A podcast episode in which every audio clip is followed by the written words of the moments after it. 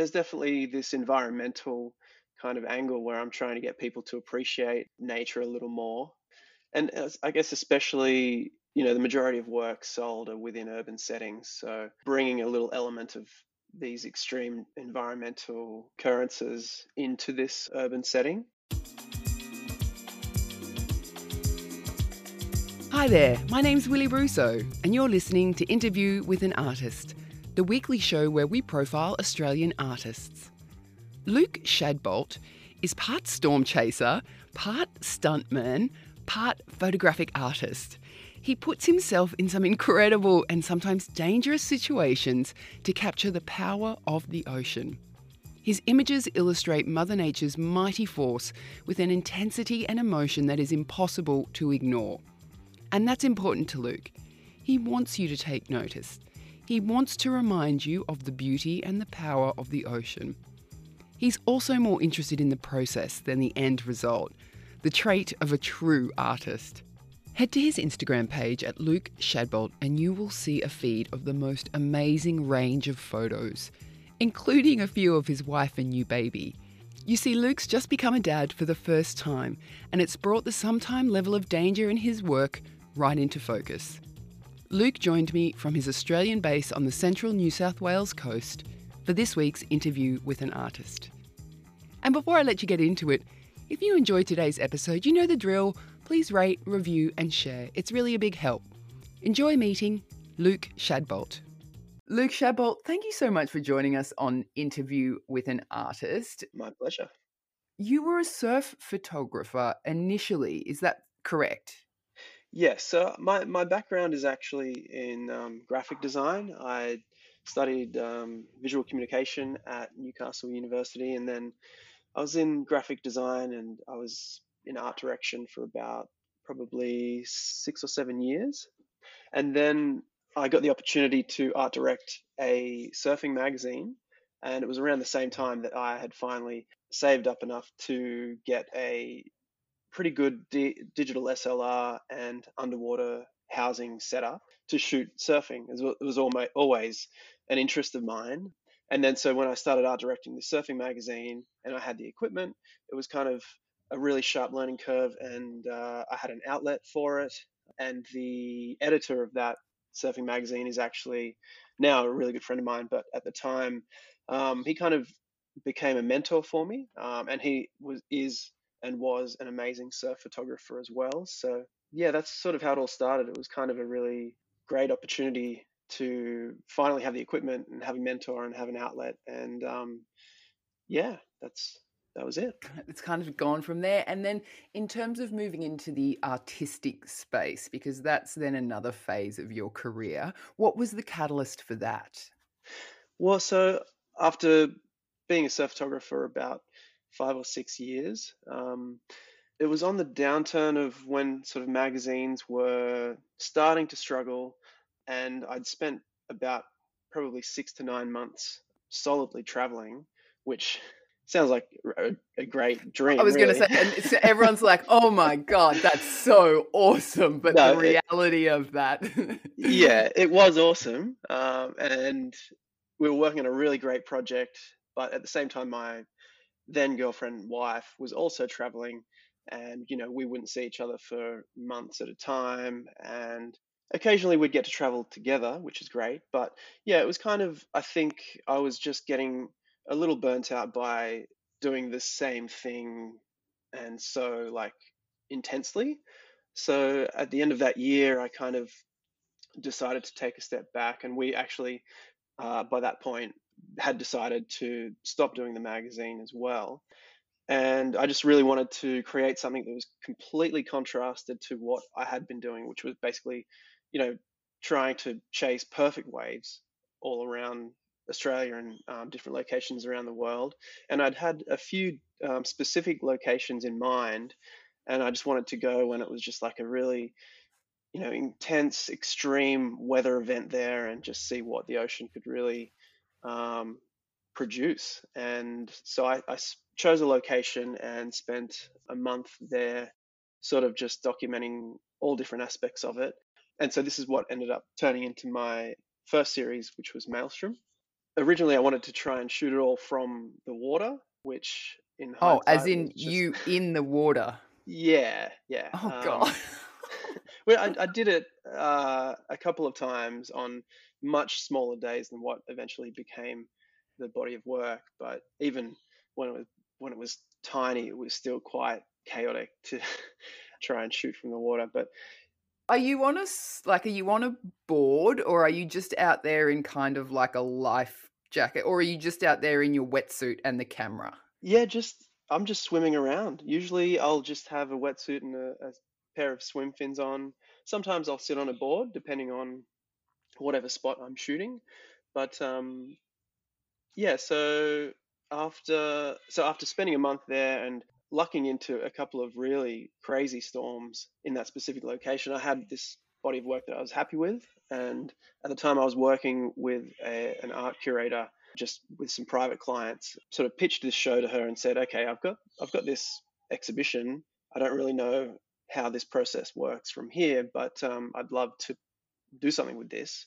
And she said, "Look, I think this is really good work. I'll pitch it to some galleries and see if we can find somewhere that will put on a show. Um, but just so you know, this basically doesn't work this way, so don't get your hopes up. Oh Um, right. Okay. and at this time, I didn't really know. Well, I think I've kind of somehow managed to sneak in a back door, but she um, she pitched it to a couple of galleries and she pitched it to Michael Reid, um, who I'm represented by now. And I think it was just, it was poetic timing. They had a slot to fill for a month um, and it had to be a photography show because I think it was, uh, at the time, it was in conjunction with the Head On Photo Festival in Sydney. oh yeah. Yep. Yeah. Um, and I think, yeah, it was just poetic timing that we pitched it to them at the exact perfect moment.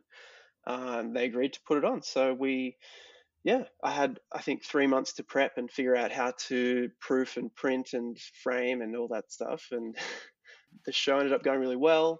And then uh, that's that was the start of it from there. You surfing mates when you said I'm going down the artistic path, what did they say?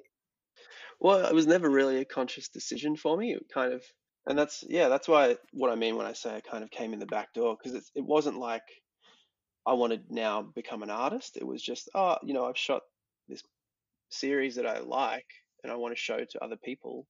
What? How do I do that? How do I go Um, about that? Yeah. yeah, and I feel I think that's probably why I still feel weird about being like calling myself an artist.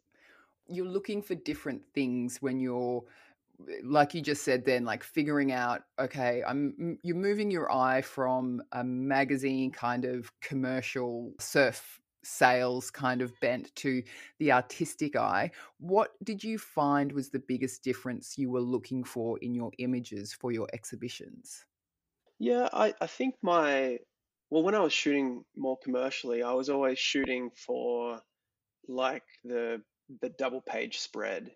I was always quite terrible at shooting for um sort of surfing advertising because I would never do the the tightly cropped action shot where you can see the logo on the board shorts. So I think I'd kind of maybe I was already looking for that more artistic angle and it seemed kind of like a natural progression. are you very happy with your growth in this space That it's an interesting question. Um, I don't. Um, it's only been since uh, 2016 that I've kind of been in, immersed in the this space, in the art world, and it's kind of been a pretty sharp learning curve since then. But uh, I, I wouldn't know if I'm happy with my position. I think it's always kind of just looking forward and looking on to the next project. Yeah, I, I'm rarely I'm rarely happy with any of my work, so it's kind of the same thing.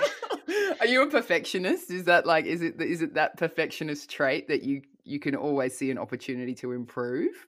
Yeah, it's definitely there's definitely an element of perfectionism, and I think especially with well with photography, you end up looking at these images that you shoot so many times that by the end of it, I just I'm just sick of looking at them basically. Yeah. yeah, Um, I, I do you get a bit blind to them? Yeah, I yeah, I think it, in the end, if I actually still can stand looking at my own work, then that's a pretty good result.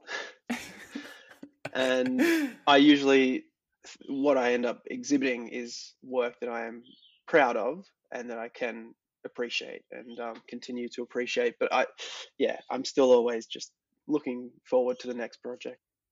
Can you remember the first piece you sold? Hmm. Yeah, I'm trying to think. I really can't. Um, you, but you've obviously sold some artistically. Yeah, yeah, um, yeah. I saw. Well, the the first show sold quite well, but then I had another photo that won the surf photo of the year in Australia um, a few years prior to that first exhibition. I'm just trying to think. It was 2017. Did you win the award? Yeah, I won the award in 2017, and I think I won it maybe in 2015 okay. as well. Or, but yeah, the 2017 award was actually from one of the images from that Maelstrom show. The the first time it was a, a completely different shot from just a, it was actually yeah a commercial trip for a magazine. So I have I have a feeling I sold one or a few of those. Yep maybe before. But yeah, I I'm guess from sure. your sales from your first exhibition, how did you feel with that process or knowing that those pieces were going out as pieces of art that were going to be loved?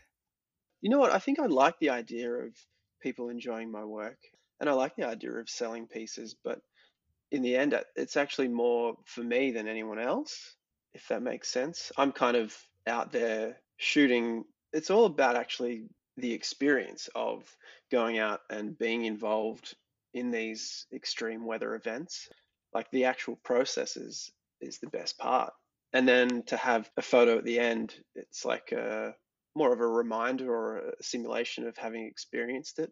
I guess it's less about people enjoying the work, and I'm hoping that it more might not necessarily speak to them, but like there's definitely this environmental kind of angle where I'm trying to get people to appreciate nature a little more. And I guess especially, you know, the majority of work sold are within urban settings. So bringing a little element of these extreme environmental occurrences into this urban setting, trying to reconnect the, the person with nature a little bit. Where does that drive come from for you? Well, I think growing up on the Central Coast, it's it's kind of that perfect blend. Uh, so we're about an hour and a half north of Sydney, I'm surrounded by trees and nature, and, and it's very much just a, a sleepy little beach town, or it, it was when I was growing up. Anyone living in Australia, majority of us are living relatively close to the coast. So I think there is sort of a general appreciation for the beach, but then unless you're sort of constantly um, immersing yourself in it, you might not get as much of a connection as well as what I grew up having, which I was really fortunate having. And and yeah, like I was saying, it's also there's it's not just the fact that we're close to the beach here on the central coast. There's just nature everywhere. There's trees and parks, and it's not as dense as what Sydney is with houses and you know urban life. So there's still there's quite a nice balance. But that's where the appreciation started. Yeah. It's interesting to note you don't put the locations on any of your series of work what's the ethos behind that? Well, no, I, I actually do put do the you? locations on some. But there are some of your series that you don't put the location on. Yes, so happy. I was happy to talk about the latest series. I mean, the main reason from for the mystery about the first series was it sort of stems from localism in surf in surfing. I met some of the locals where that location was shot, and they kind of just politely asked me to not name any locations. So just out of respect to them, I've kept it a mystery. And yeah, it's kind of actually worked out really well. It's the first question anyone asks. And to be able to say, sorry, I can't tell you, it's really, it's really satisfying as well. yeah. And I mean, it's not like you'd be surfing these waves, but yeah, that's true. there are um, locations nearby that our surf, like our actual surfing waves. And um, actually, there were some local photographers there as well that were. It was sort of like that same surfing code, but for photography. They didn't want me to be spreading these locations around. So it's kind of the same thing there. And I, I can appreciate that, of course. I think it also enables a connection regardless of who you are. It's actually not necessarily about the place, it's about the energy of the image. Yeah, it's kind of about the ocean as a as a whole rather than Yeah. um, any particular location. That was that was part of the intent was to not have any identifying factors and have it just purely about these sculptural forms. So just it happened to tie in well with that concept that I wasn't allowed to actually mention anything about locations, but um, yeah. Do you call yourself an artist now? I, I I'm not quite there yet. I don't know. It feels weird to it feels weird to say that, but I'm yeah, I'm hoping I'll be comfortable saying that sometime soon. yeah. And what's your creative routine? Is do you have a set creative routine or is it more project focused? Definitely more project focused. I kind of have, you know, anywhere between zero and ten projects going at the one time. Actually, never zero. It's more like five to ten projects going at the one time. Um, that might be, you know, specific locations that I'd like to shoot or other things that I'm working on in between. Because the hard thing is, I have all this prep work, so I know the location inside out. I know what swell, wind, tide, all these kind of timings I'll need. But then I just have to sort of wait for these storms and swells to occur. So that is sort of one side of things that I'll always have ready to go. And then when they happen, I just have to sort of drop everything and go. And then on the other side of things, I've got other projects that I'm sort of working on in between that. Yeah, that's that's been a more of a long form project or projects. Yeah. What do you do to get out of a creative funk? Uh, I I don't think I've really been in a creative funk. I couldn't tell you the last time I was in a creative funk. Uh, I, there's definitely like I go through times where I, well, maybe this is a creative funk, but yeah, I, I definitely go through times where I doubt the validity of what I'm working on, whether it's worth pursuing or what I'm actually doing. Yep. Uh, I guess that's just more moments of self doubt. I wouldn't say that's a funk, but usually it passes pretty quick. Yeah. Yeah. And how do you know when a piece is done or how do, yeah, how do you know when a, when a series is done? Mm, that's that's the hard part. I, I think the hardest part for me is the editing process.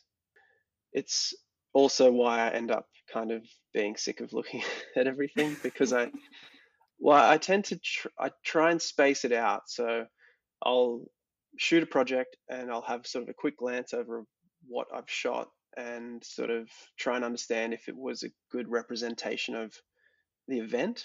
But then I'll kind of put it on hold for you know, maybe a couple of weeks or a couple of months, even if I had, depending on what I'm working on at the time, and then revisit it and see how it sits with me in retrospect. So I try and look at it as little as possible. But yeah, it's usually quite hard to. I'll be shooting thousands of photos and trying to get it down to 10 for a, a series is pretty hard. It's a hard process. Yeah, right. That's a great. I was wondering that, like, how many photos are there total to get to the final 10? But you just said, like, there's thousands. Yeah, there's there's thousands. It depends if I shoot if it's a project or something that happens within a day. I mean, it's still thousands, but then if it's spread out over months at a time, yeah, it's just exponentially more photos to go through. and how long is like a sitting? Yeah, it, it changes. It all it's all weather dependent, really. Mm, okay. Um, so like the first series, I would have, I- like I said, I was there for a month, but there was probably four or five days in particular that I would just spend sunrise to sunset out shooting, which I, that specific location and and weather allowed for. But the latest series that was shot in Ireland, I had you know certain windows in between torrential rain that I could manage to shoot in, and a lot of the time actually I was just out there in the torrential rain, waiting for a gap. Um, yeah, I saw your behind the scenes video this morning on your Instagram from that shoot, and um, it just looked horrendous.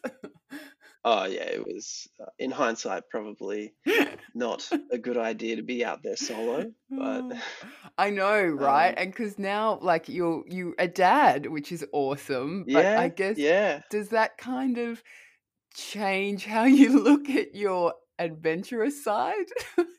yeah, it definitely has. Uh, there's been a couple of shoots or a couple of um, swells this year that I've definitely like said, "Oh, I'll take a step back on this," and uh, you young guys go for it.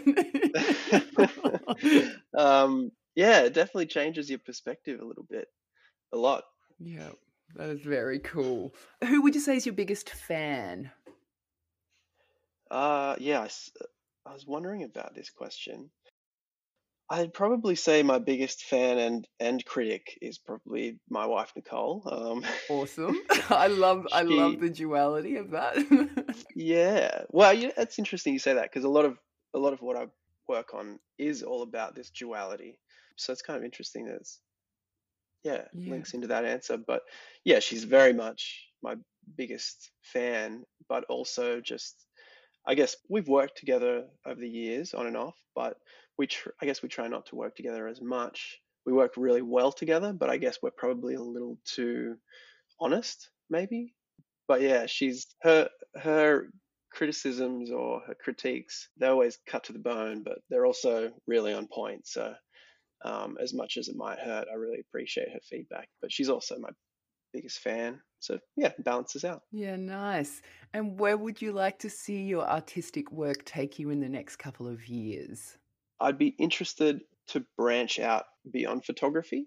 I'm hoping to do some moving image work. I've got a show coming up at the Gosford Regional Gallery in December. Yeah, so that will be their summer exhibition. It'll be a group show, and it's all around surf photography, but it's kind of as much as it might sound like it's about you know people riding waves. It's more a contemporary look at surf photography, and ba- basically been given um, you know carte blanche to do whatever we want for it. So it's really it's really exciting. Yeah. So I'm working on some. uh, Well, I'm trying to work on some uh, moving image interactive pieces for that. So yeah, I'm excited to do that. I'd like to try my hand at painting. I used to draw and paint as a kid all the time, and I feel like the internet kind of stole my interest in that from me. Um, and I'd like to get back into that. Luke Shadbolt, thank you so much for your time this morning. It's been really awesome speaking with you. Thank you.